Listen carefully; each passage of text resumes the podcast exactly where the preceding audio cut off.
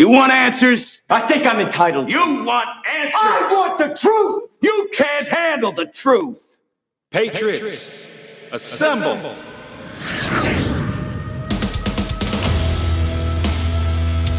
We don't mess around. We don't waste time. Over here at His Hard Line. Let's, go. We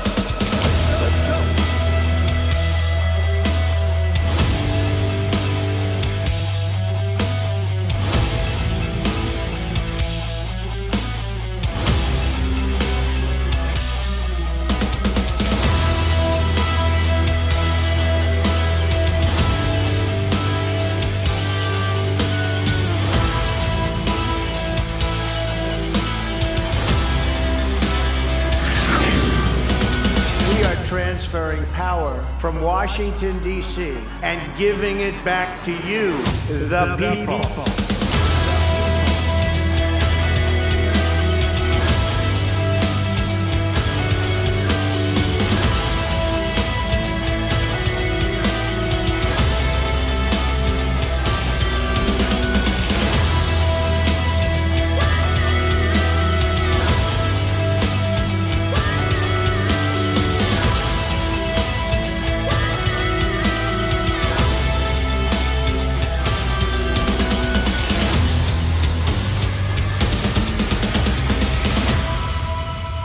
To the show. Let's get started.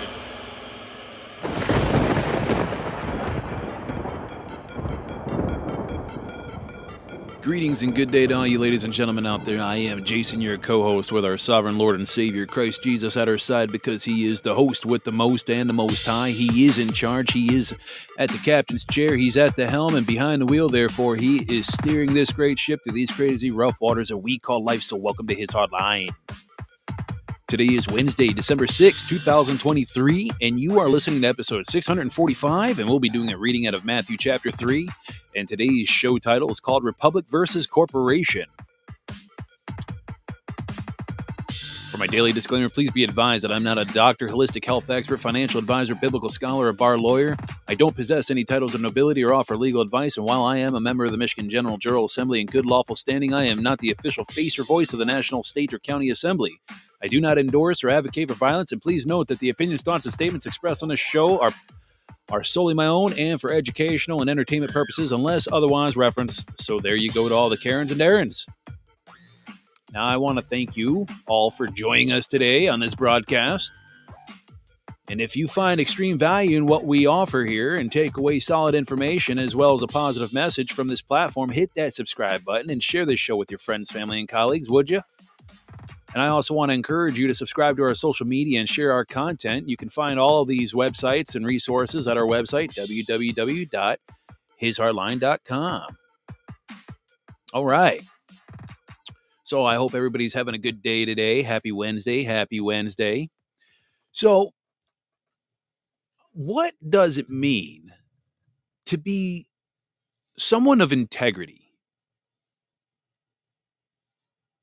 What does it mean to be a man or woman? And when I say a woman, I mean a real woman, not one of those fake women mm-hmm. that, you know, Sports Illustrates, you know, Illustrated likes to try to tout and put a transgender on there. But, you know, either way, what does it mean to be someone of integrity? What does it mean to possess genuine and authentic intent? Are you capable of acknowledging your own wrongdoing while embracing uh, the opportunity to correct and improve yourself? These are very important questions. Do you do your beliefs align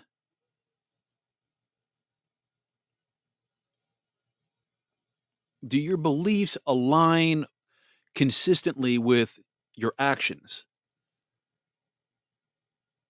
See, uh, it's evident that none of us lead perfect lives. That's no state secret. But the real question is can you recognize your past sins and wrongdoing and muster up the courage to seek repentance from, you know, God, our Heavenly Father? Are you able to do that? Because that's a very tough question to answer if you really think about it. For most people, not everybody, but for most people, generally speaking. See, these questions, they pose a challenging internal struggle because inherently in man, no one desires to be wrong and no one wants to look flawed before others, right? Nobody wants to look flawed. Call it the human condition, I don't know. Or maybe the perpetual need to maintain a positive uh, image among our peers and within our, you know, close circles. But at the core of it all, people find it seemingly very difficult to admit their faults, thereby struggling to hold themselves accountable when life takes a sour turn. And often, when outcomes aren't favorable, people unknowingly attempt to defend themselves and they try to shift responsibility somewhere else. They try to pass the buck. The challenge in accepting accountability and responsibility stems, I think, from a very complex blend of psychological, uh, societal, and emotional factors, all blended together in one big bucket. Because first, it involves confronting the fear of judgment and consequences, right? Nobody wants to feel judged, and nobody likes dealing with negative consequences. I mean, who really likes to suffer a negative consequence due to an action or a, a misstep on their behalf? Nobody, nobody likes that. And admitting fault might lead to negative repercussions or alter others' perceptions of us, right? Therefore, it instigates um, it instigates a fear of social isolation or rejection, right? And this can typically dissuade people from owning up to their mistakes and taking responsibility. Additionally, you got societal expectations and cultural norms, which, I mean, let's face it, often emphasize success and projects, you know, projecting an image of flawlessness and clash with the act of admitting mistakes, right? Like, this is why social media is such a just, uh, this is why social media just needs to go away because all it does is project a cover. It's a fake front and it hides the real life of real men and women. We're in this society where people like to be liked. They want views. They want to be admired. They want to be famous. They want to be the next, you know, sensational uh, what do they call them? Um, eh, the word's fleeting me right now. Um, what do you call them? Influencer. There we go. I, I was struggling to find that word. We live in a society where everybody wants to be viewed as perfect, or they want to portray their life as perfect and flawless, and they do no wrong, and they do they go on great vacations, and they have the perfect family and the white picket fence, and they have the true American dream. But the thing is, is this clash creates a pressure to maintain an appearance of competence and infallibility, making it hard to openly acknowledge our own faults. See, psychologically, p- men and women tend to resort to defense mechanisms when we are faced with threats to our own self-image because we do things like you know we we we divert to things like uh, denial right? Um, we tend to rationalize why we do things whether if it's right or wrong. And and then a lot of times most people not again and this is not everybody but most people will typically try to shift blame so it kind of serves as like a protective shield for their own ego against the discomfort of admitting their own shortcomings.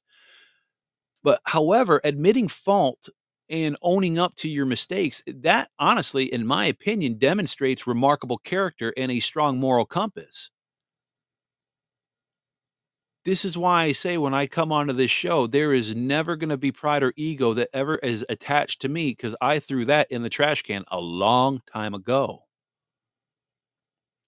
There is no room for it. There's no room for it in the assembly. There's no room for it in my own personal life. Therefore, there's no room for it, period. Personal ego and pride often obstruct accountability in a lot of people's lives. in admitting my faults again admitting fault may excuse me not my fault but admitting fault may feel like a blow to your own self-esteem and sometimes it can prompt avoidance in a lot of cases and it requires embracing i don't know things like humility and self-awareness right? Qualities that may you know that many find challenging to adopt. But this is again why i stress the importance of excluding ego-driven and prideful driven individuals from our general general assemblies. Why? Because if you have self-serving people who all they want to do is promote themselves within their peers and their circles and gain notoriety, all you're doing is replicating what the DC swamp became.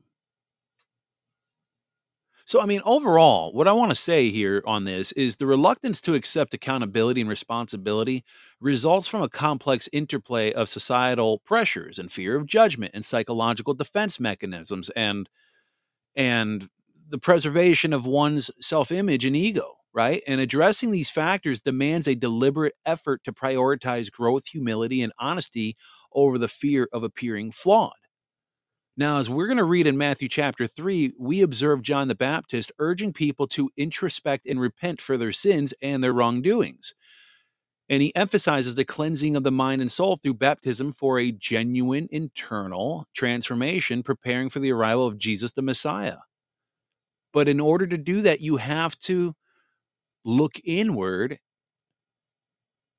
and recognize where you are flawed so you can genuinely repent and ask God for that forgiveness. Now, before we get into the reading, Matthew chapter 3, there is an audio piece that I wanted to play real quick. Let me just get onto my phone here. My wife shared this with me, and I felt the need to share it with all of you. Give this a listen. Can you imagine Jesus dropping the cross? I've had enough! If you people didn't change by now, you'll never change. I've done nothing but good. You broke my heart and broke my trust time and time again. And even if you say I'm sorry, how do I know you won't still do it? I'm done with you. I've had enough. Every one of us in this room has felt like that and talked like that and treated one another like that. And we can't even imagine Jesus doing that. But the reason he does what he does is to set the example to become what he is. He doesn't just want to lavish you in love, he wants to transform you in love. That's right. He wants to transform you in love.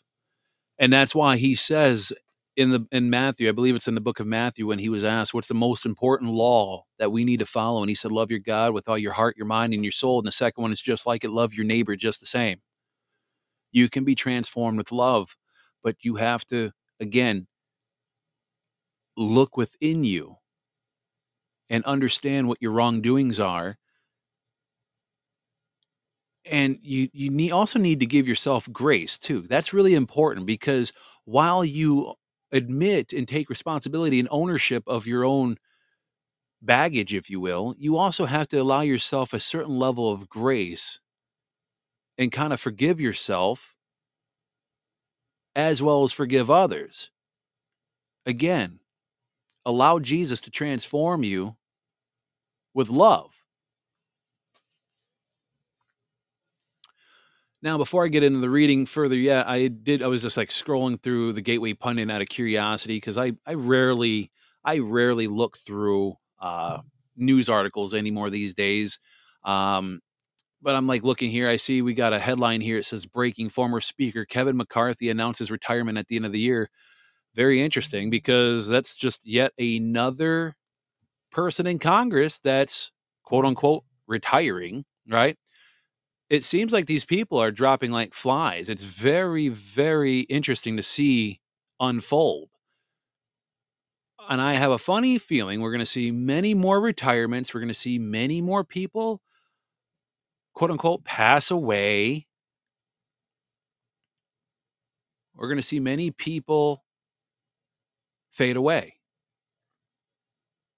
Which, by the way, has anybody seen Bernie Sanders lately? Where's he at?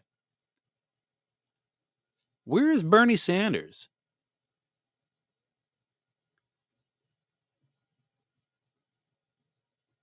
Where is Bernie Sanders? I mean, supposedly he's still a senator, apparently. He's been a senator since what, 2007? All the way to present day. Where is he at? I, nobody has heard from him. Where's the Bernie Sanders? Feel the burn. Where's he at? I haven't seen him. Nobody has seen him. Where's he at? Just wondering. What else we got here? Um, ah, this breaks my heart. Mass shooting at the University of Las Vegas campus. Multiple victims. Student ordered. What, what's going on here? Student ordered uh, to run and hide, run, hide, and fight. Yes, and suspect is deceased. Want to keep our prayers up for those that are involved over there. Uh, what else we got here? What do we got here? What do we got here? Dr. Peter McCullough urges preparedness on news of Chinese pneumonia outbreak. Oh, come on. They're just trying to spark more fear to get another pandemic to go, you know, so they can mess with the elections. That's all they're trying to do. It's the same playbook that they're trying to do, and it's not going to work. In fact, these people that are dealing with Chinese pneumonia outbreak is probably people dealing with the consequences and, you know, symptoms of that clot shot. What else do we got here on the headlines? Fulton County prosecutors put Mike Pence on witness list to testify against Trump in RICO case. Okay. Uh, let's see. What do we got here? The Rock posts video of visit to Pentagon and shares his working on a special task. What is The Rock doing at the Pentagon? He's not even in the military. Seriously, what is he even doing at the Pentagon? I mean, they won't even let Biden in the Pentagon. You think they're really going to let Dwayne the Rock Johnson in the Pentagon? Please. He's another elitist scumbag that probably, you know, drinks children's blood. I mean, seriously, what's he even doing over there? Because I call BS on that. Uh, let's keep scrolling down. What else we got here? Um. Ooh, this is sick. This is a headline here. It says sick. Democrat Pennsylvania school board president sworn on a stack of books that include sexually explicit material depicting naked teenage boys. That is sick. Uh, here's another one. Socialist AOC claims women athletes will be subjected to genital examinations if biological men are prohibited from playing women's sports. Well, that's not very woke of AOC my lord, where is our world going at? Where where is our world coming to? Seriously. Okay. Um oh, this is interesting video. Mayor suddenly collapses while giving a press conference on live TV. Who is this? What mayor is this? The mayor of Montreal suddenly collapsed, collapsed while giving a press conference on live TV at City Hall Tuesday morning, raising concerns about her health. That's not good. I wonder if she got the clot shot. Jason, that's not very funny. You shouldn't be saying that. Well, it's a question that I would ask because you see a lot of these news anchors and different people and celebrities and sports athletes just suddenly dying. Uh, what else we got here?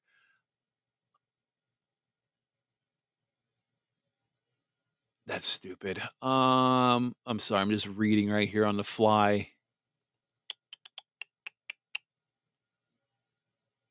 Satanic holiday display spotted inside Iowa's capitol. There you go, Iowa. Congratulations. Anyway, but yeah, these are just some of the headlines. Um, just man, just our world is so jacked up. Our world is so jacked up. Um, okay, I think I've had enough scrolling through these crappy headlines. It's just nothing but noise and distractions as usual, but every once in a while I like to get into it and just kind of see what's there. Okay, let's get into the reading. Matthew chapter 3. Now, what we're going to be reading again, like I was mentioning in the opening of the show, talking about how John the Baptist prepares the way for the Messiah, you know, coming of the Messiah. So, starting with chapter 3, verse 1 In those days, John the Baptist came preaching in the wilderness of Judea, in saying, Repent, for the kingdom of heaven is at hand. For this is he who was spoken of by the prophet Isaiah, saying, The voice of one crying in the wilderness, Prepare the way of the Lord, make his path straight. Now, John himself was clo- clothed in camel's hair, with a leather belt around his waist, and his food was locust and wild honey. Then Jerusalem, all Judea, and all the region around the Jordan went out to him, and were baptized by him in the Jordan, confessing their sins. But when he saw how many people, or excuse me, when he saw many of the Pharisees and Sadducees coming to his baptism, he said to them, Brood of vipers, who warned you to flee from the wrath to come? Therefore, bear fruits worthy of repentance, and do not think to say to yourselves, We have Abraham as our father. For I say to you that God is able to raise up children to Abraham from these stones. And even now, the axe is laid to the root of the trees. Therefore, every tree which does not bear good fruit is cut down and thrown into the fire. Indeed, I indeed baptize you with water unto repentance. But he who is coming after me is mightier than I, whose sandals I am not even worthy to carry. He will baptize you with the Holy Spirit and fire. His winnowing fan is in his hand, and he will thoroughly clean out his threshing floor and gather his wheat into the barn. But he will burn up the chaff with unquenchable fire. Then we get into the baptism of Jesus by John. So, starting with verse 13, then Jesus came from Galilee to John at the Jordan to be baptized by him. And John tried to prevent him, saying, I need to be baptized by you, and you, and are you coming to me? But Jesus answered and said to me, or excuse me, but Jesus answered and said to him, Permit it to be so now, for thus it is fitting for us to fulfill all righteousness. Then he allowed him. When he had been baptized, Jesus came up immediately from the water, and behold, the heavens were opened to him, and he saw the Spirit of God descending like a dove and alighting upon him. And suddenly a voice came from the heaven saying, This is my beloved Son, in whom I am well pleased. And that is the reading of Matthew chapter 3, verses 1 through 17. This chapter, um, this chapter presents John the Baptist here, presents John's role in preparing the way for Jesus here, is what we read. And John's emphasis on repentance was very pivotal, just like what we were talking about at the beginning of the show, because he called for a change of heart and action, urging people to turn away from their sins and prepare for the arrival of the kingdom of heaven. Now, his baptism symbolized a cleansing a readiness to receive the coming Messiah and to live in alignment with God's will. Now, this act wasn't just some ritual, but it was a profound spiritual transformation signifying a commitment to a new way of life, right? In anticipation of the imminent arrival of God's kingdom through Jesus Christ. Now, John's message stressed the need for genuine interchange and a readiness to embrace God, his you know divine foreshadowing, the transformative nature of Jesus' teachings and the kingdom that he preached. And so John's message went beyond external symbols and, and religious affiliations. And so he basically emphasized that true repentance wasn't merely a matter of lineage or being a part of some religious group of sorts, right? But instead, he stressed the importance of a genuine change within oneself, which would be the transformation of heart, mind, and action. Let me repeat that. He stressed the importance of a genuine change within oneself, which is again a transformation of the heart, mind, and actions.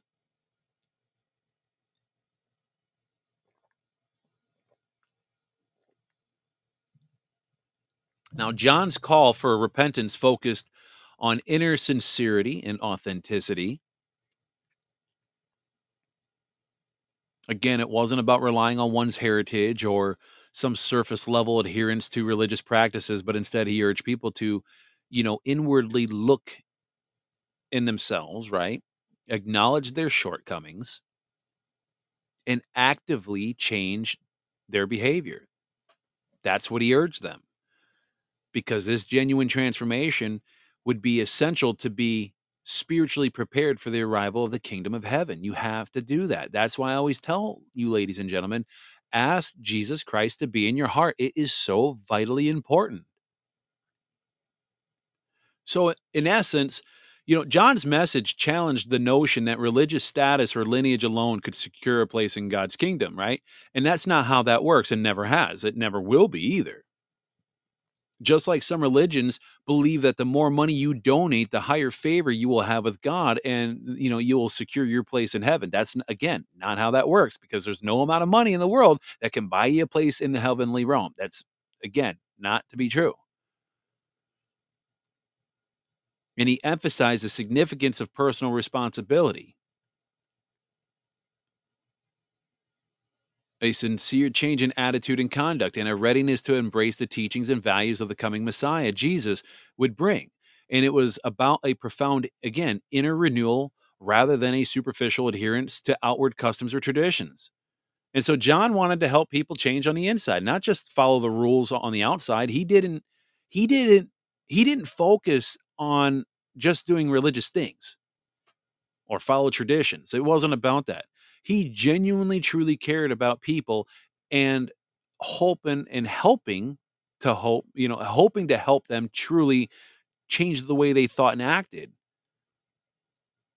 And so, despite his own significance, you know, he recognized Jesus as greater. And when he baptized Jesus, which was a remarkable event that unfolded before them, as we read, Jesus emerged from the water and the heavens opened up, and the Spirit descended like a dove, and God's voice proclaimed Jesus as his beloved Son, expressing pleasure in him. And so this moment was very profound because it underlined the importance of repentance as it marked the beginning of Jesus' public ministry. And the divine affirmation confirmed Jesus' identity as the Son of God and signaled the commencement of his mission on earth. God basically set the tone going forward. This is my son, and this is where my ministry, where his ministry starts. Is right here. And it was a powerful moment that signified the unity of the Holy Spirit, the divine approval of Jesus, and the imminent impact of his teachings and purpose. Now, this is typically the part where I would typically take a break but I'm going to continue to press forward. But give me a second. I'm going to take a couple swigs of water.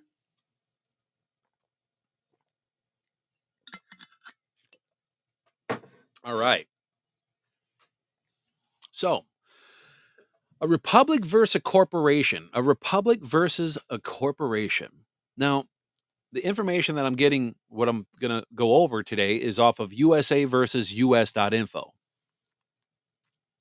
USA vsus.info is how it's spelled. usavsus.info. So let's start with the Republic. It is the original. It is what we should have always had, and that's what we need to go back to. That's why the Assembly of States, the reassembly of states, is taking place a republic is a union of several states that states united states in Congress assembled. And these United States of America, some other titles would be the United States of America or the United States. Again, with just one capital U and one capital S, not all capitalized like the corporation is. And it all started with the Declaration of Independence in 1776 and the Articles of Confederation in 1778 and the Constitution in 1787. And if you really want to get down to the nitty gritty, the Fundamental Orders of 1638. And initially, the land was British colonized and it then separated into independent free states, which on July 4, 1777, excuse me, 1776 became sovereign states united.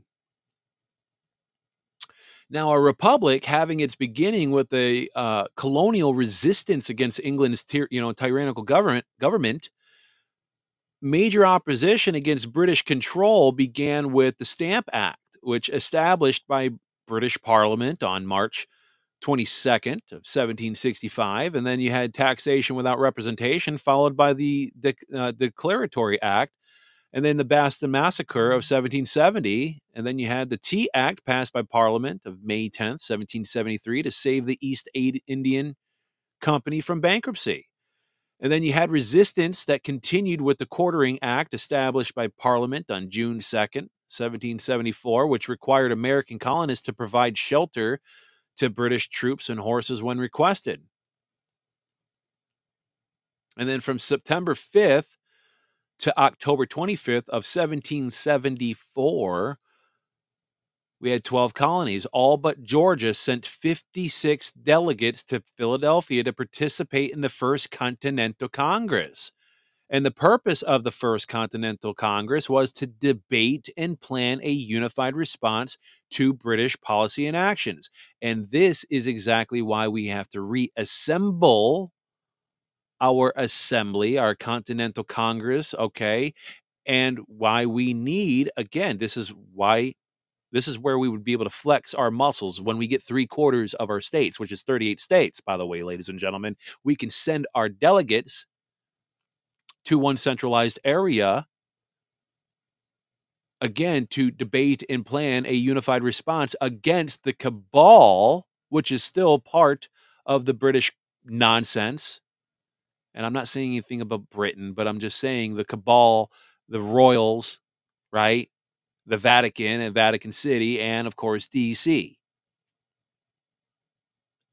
This is the only way that we'll be able to flex our muscles to finally do the people's work and get rid of all these scumbags once and for all. That's why we have to reassemble our states, ladies and gentlemen. And then, so continuing down on this description here, so then you had March 25th of 1775, where Patrick Henry delivered his Give Me Liberty or Give Me Death speech to the Virginia Assembly in Richmond.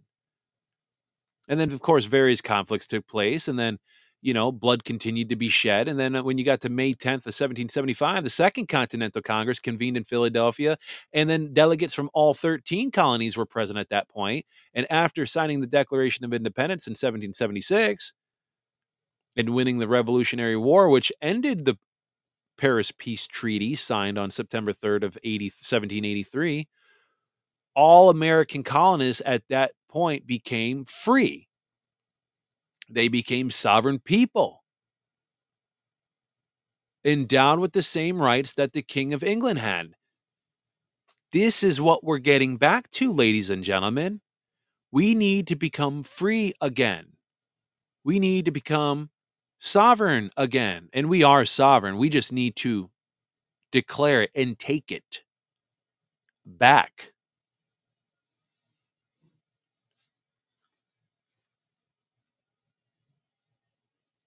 And then you also have the Treaty of Paris in September of 1783. Now, King George parted with the Northwest Territory, which was unsettled and not yet colonized.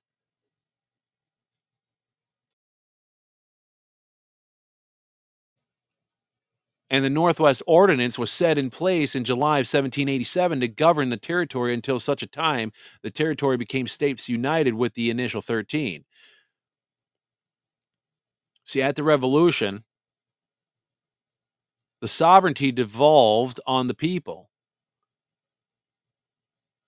And they are truly the sovereigns of the country. But they are sovereigns without subjects and have none to govern but themselves. Now, what I'm reading here, by the way, is a quote, and I'm going to start from the top again, just so you know what I'm reading. It's a quote from uh, the Supreme Court of the United States, which took place February of 1794, the Chisholm Chisholm versus Georgia by Chief Justice John Jay. So again, I'm going to read this at, from the top. At the Revolution, the sovereignty devolved on the people, and they are truly the sovereigns of the country, but they are sovereigns without subjects and have none to govern but themselves. the citizens of America are equal as fellow citizens and as joint tenants in the sovereignty. Sovereignty is the right to govern. A nation or state sovereign is the person or persons in whom that resides. In Europe, the sovereignty is generally ascribed to the prince. Here, it rests with the people. There, the sovereign actually administers the government. Here, Never in a single instance are governors are agents of the people and at most stand in the same relation to their sovereign in which regents in Europe stand to their sovereigns. And their princes have personal powers, dignities, and preeminences, and our rulers have none but official, nor do they partake in the sovereignty otherwise or in any other capacity than as private citizens. Again, that was Chisholm versus Georgia by Chief Justice John Jay.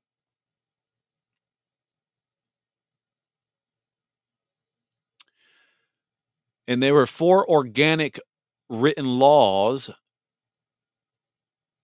of the 50 United States, or I should say the 50 states united. And those four organic written laws would be the Declaration of Independence, the Articles of Confederation, the Constitution, and the Northwest Ordinance. See, these organic laws are also found in the United States Code, Volume 1, which is also in Wikipedia, and you could search for organic laws.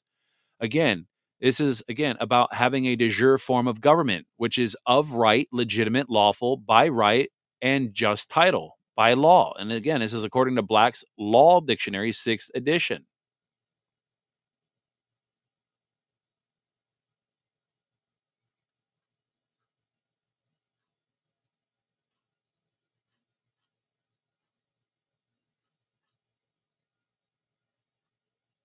I'm just looking here at something.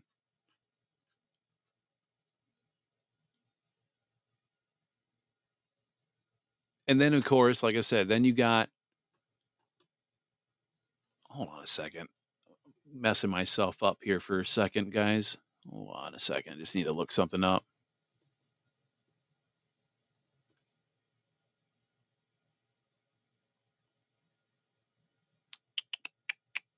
Come on, internet. I don't have all day. There we go. Oh, I tell you, maybe I should invest in a little bit better internet.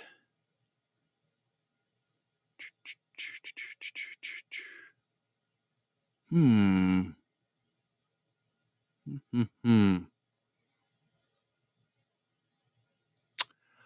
Why do I keep thinking I'm having like a deja vu moment in here? Anyway. Hmm.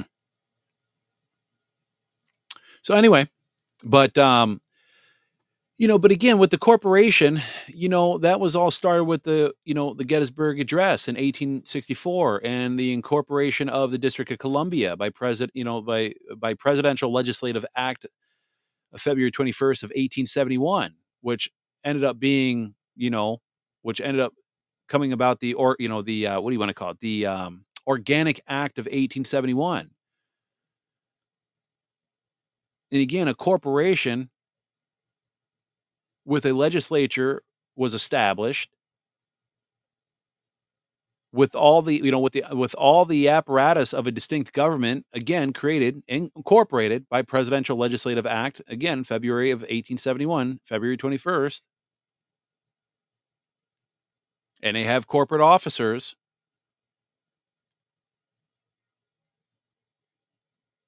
So i'm going to scroll down a little bit here because again the republic it was created by sovereigns, right?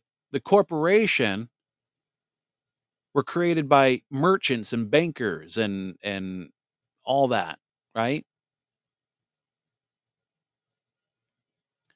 See, the, the republic had what's called the Constitution for the United States of America. And I did a show on this previously, which I might go back and replay one of these days. But the republic, the Constitution is actually supposed to say for the United States of America. The corporation changed it to Constitution of the United States. And of course, omitted of America, of course.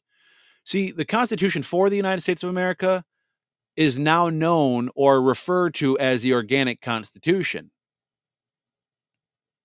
And this constitution established a central government with limited powers to do the will of the people. And its purpose was to form a more perfect union, establish justice, ensure domestic tranquility, provide for the common defense, promote the general welfare, and secure the blessings of liberty to ourselves and our posterity. But see, the Constitution of the United States, they call it the original organic constitution, and it was adopted by the corporation as its bylaws, and the original 13th Amendment was replaced along with other amendments, or excuse me, and other amendments were added, and some of them by fraud. Like, for example, the 14th Amendment, that wasn't ratified, but that was done by the corporation. That was uh, a Utah Supreme Court case, Dyett v. Turner. The 16th Amendment was also not ratified by the states. And documented research in in the law that never was by Bill Benson and Red Beckman. Again, the 16th Amendment was never ratified by the states, but yet we still have it. Why? How?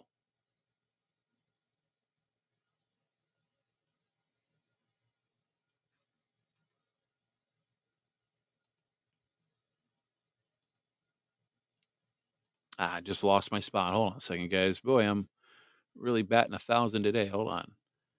Just closed out the windows that I the window that I needed. My lord, I tell you. It's been a long day today, guys, just FYI, so bear with me.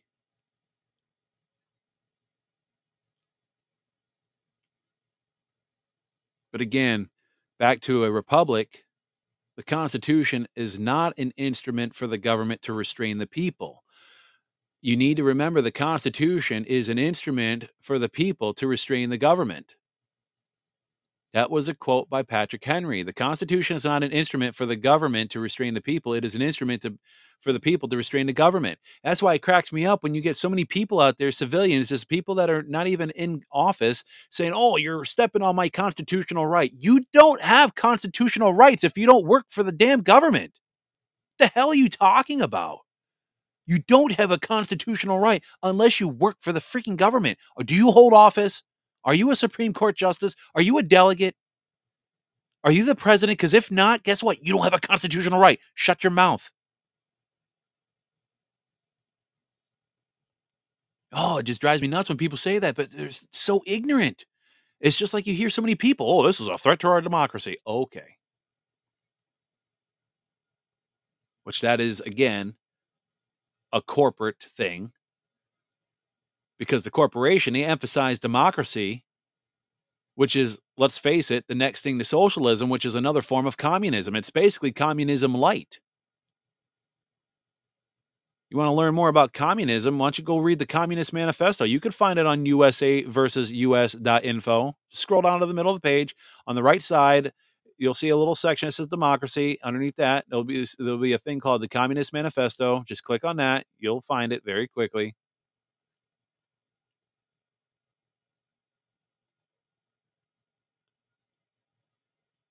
But a republic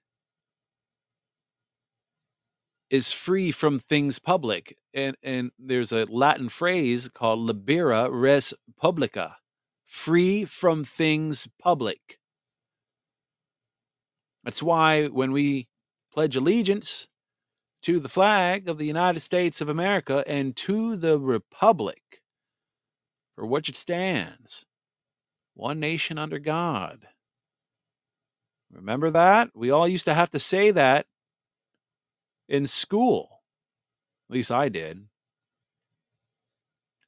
See, republic, uh, that's where the form, the word Republican comes from. A republic means common rights, or I should say, Republican means common rights form of government. It's a government of the people and by the people. Democracy is basically priest rule. Jason, what? Yeah, priest rule, like a priest at a church, priest rule. Because a democracy under the corporation, a democracy cannot exist as a permanent form of government. It can only exist until the voters discover that they can vote themselves generous gifts from, you know, the public treasury and from that moment on, the majority always votes for the candidates promising the most benefits from the public treasury, of course. you know, with the results uh, that a democracy always collapses over loose fiscal policy and always followed by a dictatorship. And the average age of the world's greatest civilizations from beginning of history has been about 200 years. And during those 200 years, these nations always progress through the following sequence from bondage to spiritual faith, from spiritual faith to great courage, and then from courage to liberty, and then from liberty to abundance, abundance to selfishness, and from self- selfishness to complacency, and then from complacency to apathy, and from apathy to dependency, and then dependency back again to bondage. Yeah, and you can thank um, Alexander Fraser Tytler. That's is known as the Tytler cycle. Look it up.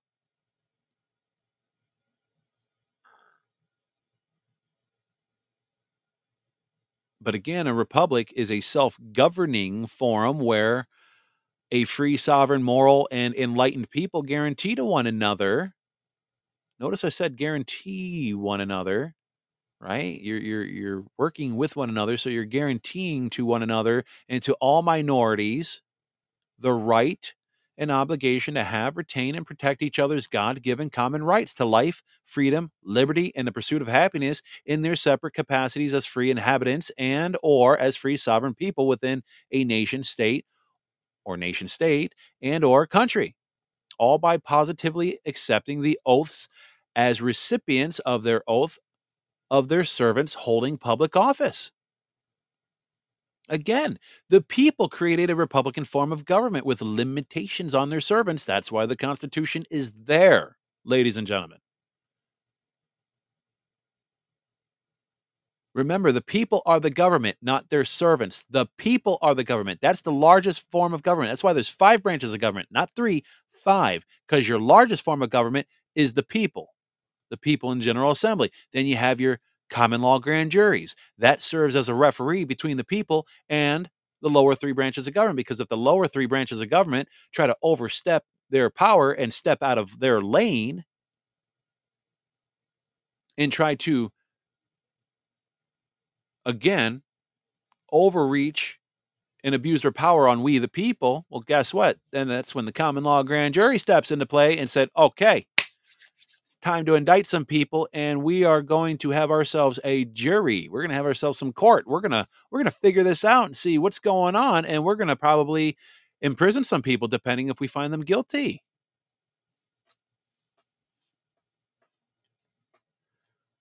Again, Article 4, Section 4 in the Constitution shall guarantee to every state in this union a Republican form of government. What does that even look like, ladies and gentlemen? What is a Republican form of government? See, all you know is what a corporation looks like. Jason, but we do have a Republican form of government, do we? What does that look like?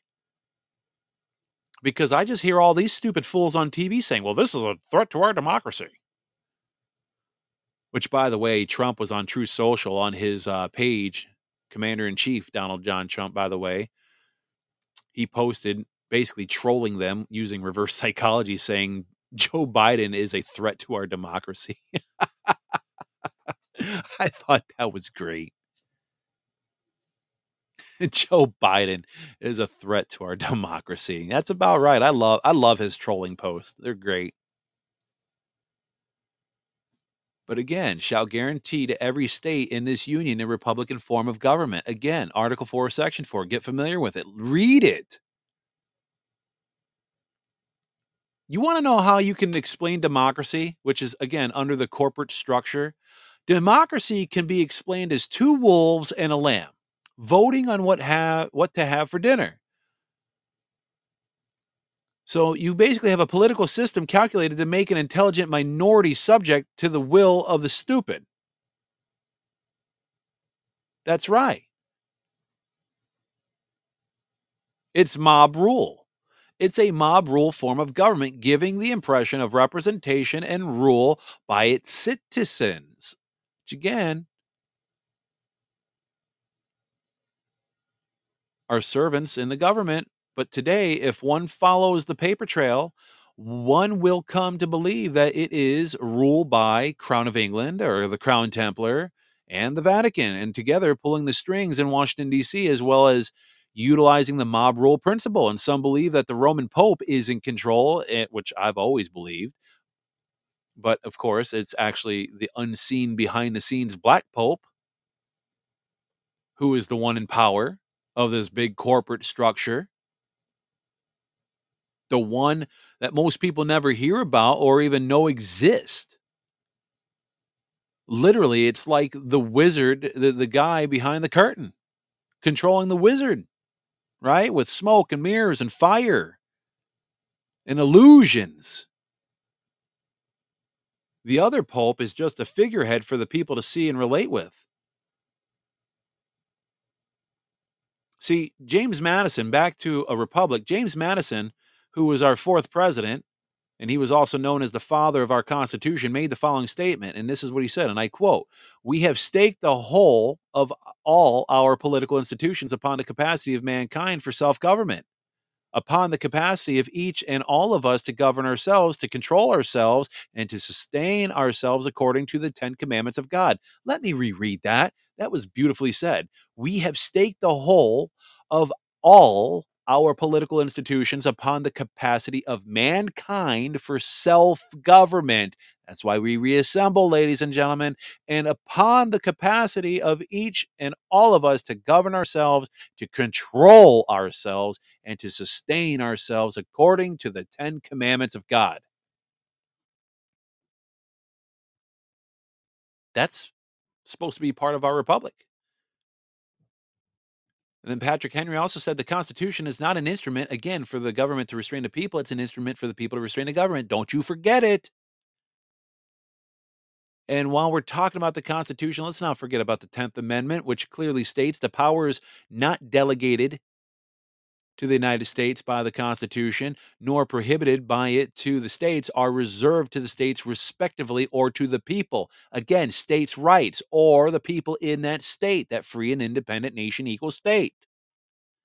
And that was ratified December 15th of 1791.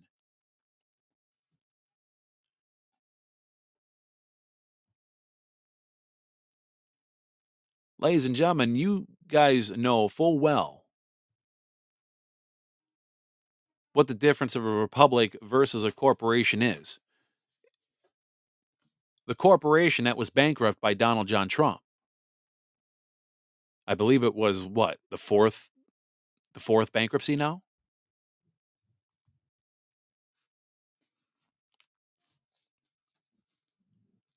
See, Article 1, Section 8 of the original Constitution allowed the creation of certain federal areas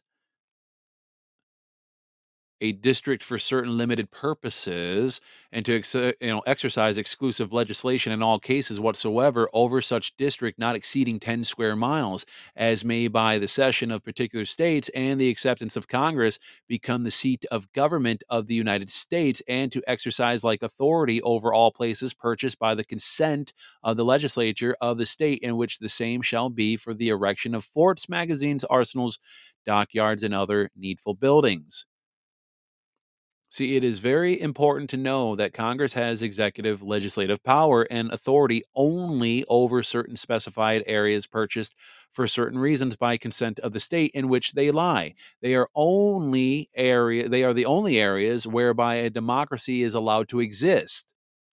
That is the only place that democracy can exist. Outside of those areas, guess what? Republican form of government is guaranteed. A Re- Residence Act of 1790 established the actual location of the district.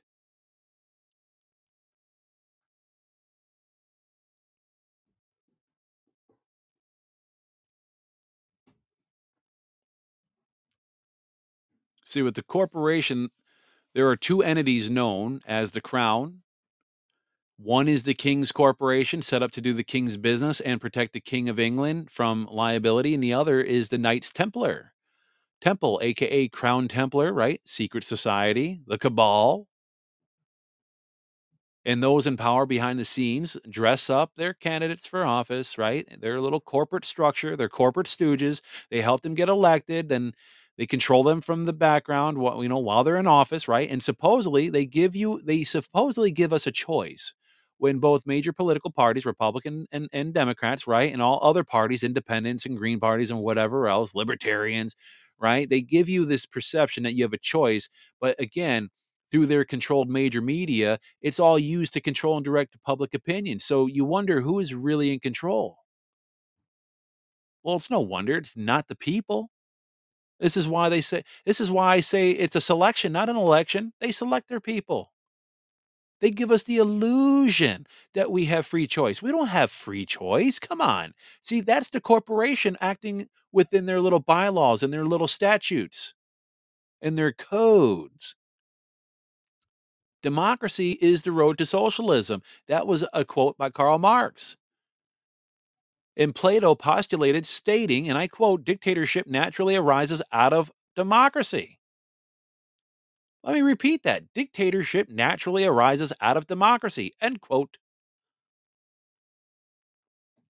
See, a pure republic allows the people the power of choice, true choice, not an uh, illusory, you know, illusionary choice, a real choice.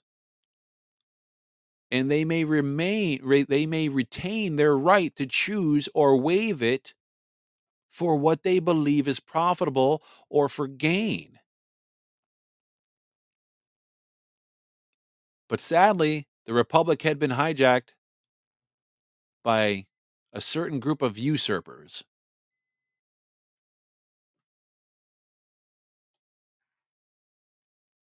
Again, just so we're clear, a Republican form of government is defined as one in which the powers of sovereignty are vested in the people and are exercised by the people either directly or through representatives chosen by the people to whom those powers are specifically delegated.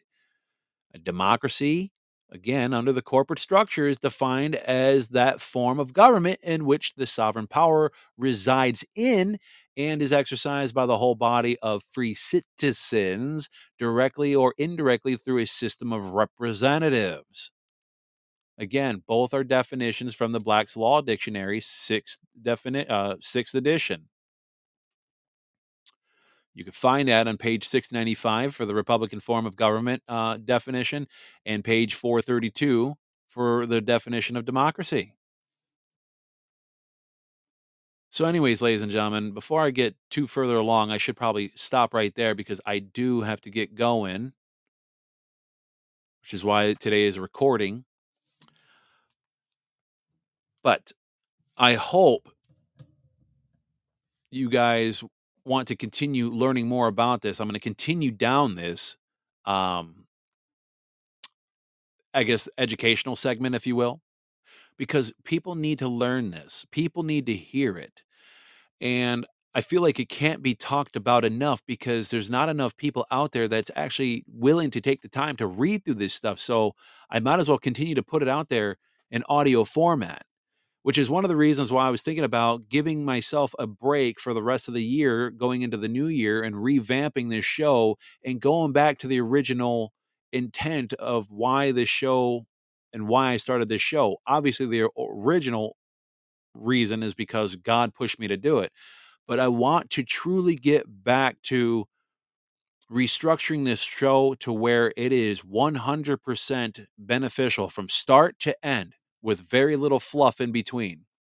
Because lately I've been feeling like I've been having mental roadblocks, kind of like an author gets writer's block, right? I feel like I have been kind of having mental roadblocks uh, when it comes to uh, creating content and, and, and finding content to cover in the show. But then it just dawned on me, and God kind of told me, Jason, why don't you just go back to educating the people, even if you have to go over the subject, certain subjects two or three times over? It can't be overstated enough because people need to learn this kind of stuff. So that's exactly what we're going to do. So, anyways, let's end this in prayer. Heavenly Father, thank you so very much for this day. Thank you for the people. Thank you for this platform. Thank you for entrusting me behind this microphone to put out this information and to give me the honor and the privilege to put out your word and hopefully have people transformed um, by accepting your son in their heart so they can truly feel the love of transformation and what that actually looks like and how that feels. because it is a freeing feeling. And I thank you for doing that to me and for helping my marriage and being in my home, being in my marriage, being with my wife and in my daughter. Thank you for blessing us in every which way you can and have. And I thank you for the people that keep coming here. And Father, just keep guiding me, keep guiding all of us as we continue to journey through this life. We can't do this without you. We will not do this without you. Therefore, we're always going to seek you for guidance and counsel as we proceed forward into this unknown future. So, Father, thank you so much for all that you do for us. And we pray all of this in your Holy Son's name, Jesus Christ. Amen. Amen, ladies and gentlemen. With that, I hope you all have a great day, great night, wherever you're at in the world. And remember, as it states in Matthew 7 7, ask and it will be given to you, seek and you will find, knock and a door will be open to you. And yes, that is text in red letter language that was spoken by Jesus. And here's another one for you that I also like to quote Romans ten thirteen. Everyone who calls on the name of the Lord will be saved. Don't you forget it. Ask Jesus to be in your heart. Truly ask Jesus to be in your heart. You won't be disappointed. Ladies and gentlemen, we'll see you back here next time. God bless. Remember, ladies and gentlemen, remember, ladies and gentlemen, we are firm, we are steadfast, and we are uncompromising. The enemy has crossed that line for the last time. It is up to people like you and I to hold that line. They've crossed the line way too many times, and it is time for us to stand up this republic and get after it. We got to do this for God. We got to do this for our families. We got to do this for America, for the voiceless.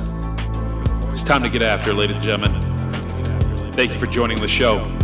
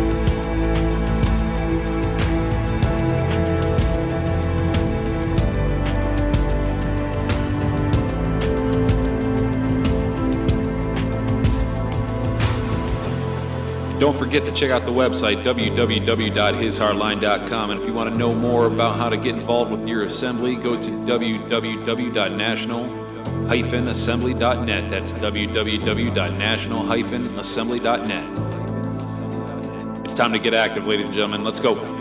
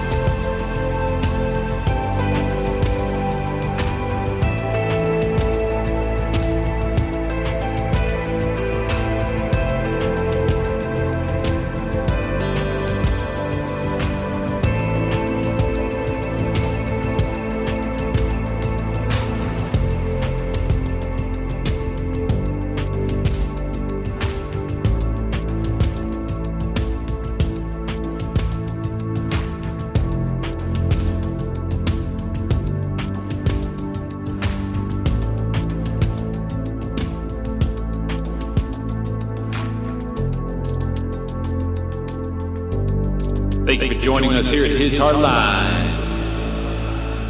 We'll see you back here next time.